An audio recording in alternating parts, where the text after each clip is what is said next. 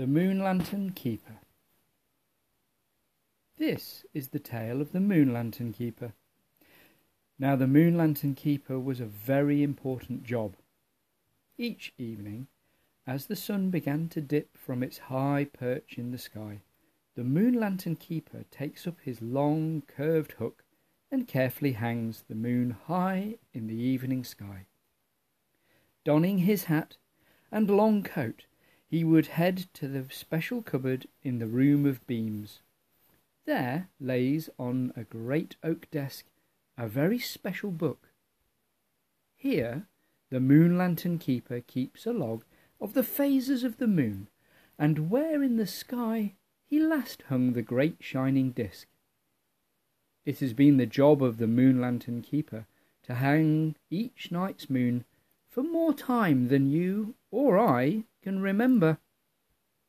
Without the silvery light of the moon lantern, many nocturnal beasts would find it hard to hunt and go about their nighttime business. On this particular night, the keeper of the moon lantern entered the room of beams, crossed to the great old book on the magnificent desk, peered down at the last entry on the open page, checked the charts on the study wall, and took up the quill.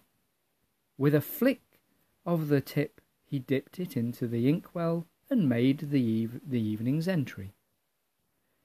A quarter moon of the waxing variety will give just enough beam to light the spring hare's journey, wrote the moon lantern keeper. Laying the quill down, he rose from the ancient chair with a creak, turned towards the moon lantern cupboard, and took out the big brass key from his pocket. He stopped, paused, then scratched his head. The door to the cupboard was ajar, just a crack, definitely not closed and locked tight. With a trembling hand, he scratched his chin, trying to remember if he had locked the cabinet that very morning. He must have. He had recorded when the moon lantern had been safely stowed away.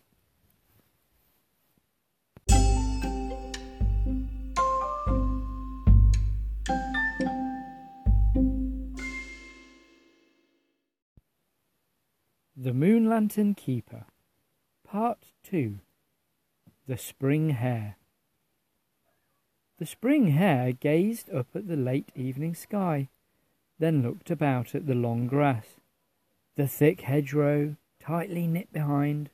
Several pairs of expectant eyes peered out from the burrow, waiting for the signal.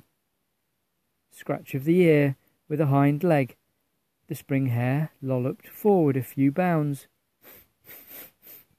sniffed the warm air scenting the first chill of nightfall. Something was wrong. It was darker than it should be tonight. Something was missing. Turning back to the burrow, the spring hare nuzzled the waiting noses. Eyes filled with a longing for adventure, blinked, looking back. The spring hare showed with narrowed eyes and a gentle shove of the head that signalled each little one should return to the safety of the burrow. Tonight, the journey would have to be done alone. It would be too dangerous with a group. The risk of becoming separated and lost was too great. A dark night was the domain of the sharp-tooth and the silent wing. They would be in their element, all the more reason to go alone. The little ones retreated to the safe depths of the burrow, followed by the spring hare.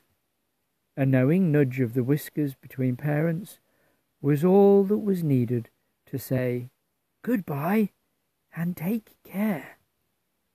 The spring hare emerged from the burrow into the darkening evening Another tentative sniff.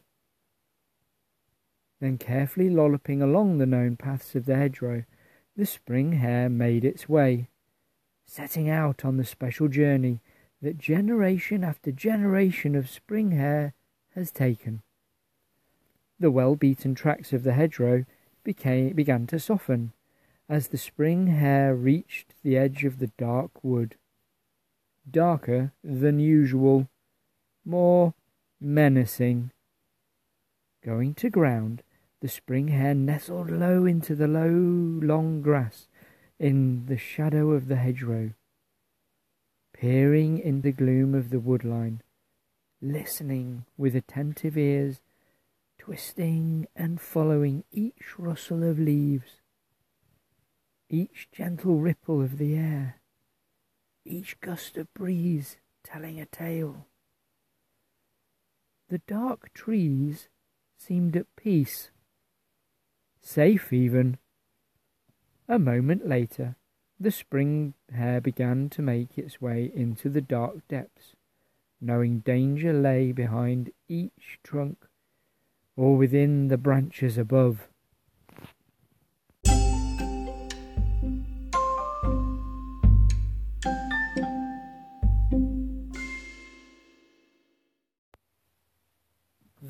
Lantern Keeper, Part 3 The Sly Fox The sly fox gazed up at the late evening sky. What an unexpected gift! It was darker than expected, and so all the better for a late evening hunt.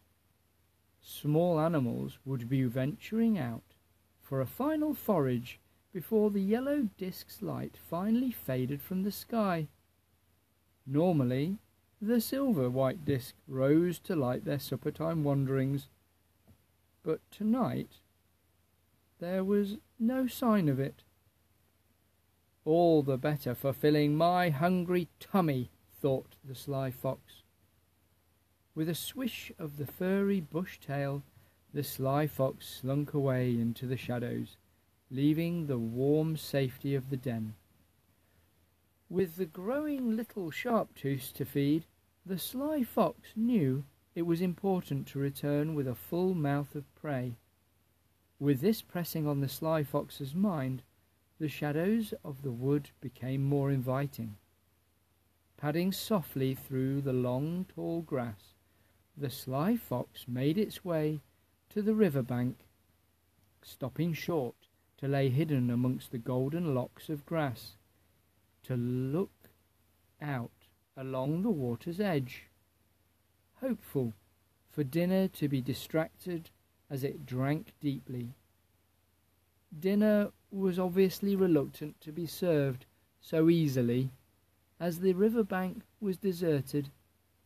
In frustration, the sly fox raised its gaze across the rippling waters. The far bank lay tantalizingly close, close enough to swim on this darkening spring evening. The shadowy wood lay beyond the far shore, its dark depths filled with promise. The sly fox's gaze dropped back onto the spring rippling water's surface. The current moved quickly. Fear caused the sly fox to hesitate. Swimming was not a favourite thing to do. The gentle pangs of hunger setting in reminded the sly fox of why tonight's hunt was so important. Hungry little mouths waited eagerly for their supper back in the safety of the den. With this thought driving them to move forward, the sly fox rose, stretched stiffening legs, and slunk down the grass covered bank to the water's edge. It was much noisier close up, alive almost, gurgling, churning, hiding what lay below, its moving surface. Tentatively, the sly fox eased one paw, then another into the cool water. There was no turning back now. With a push and a little leap, the sly fox plunged into the waters.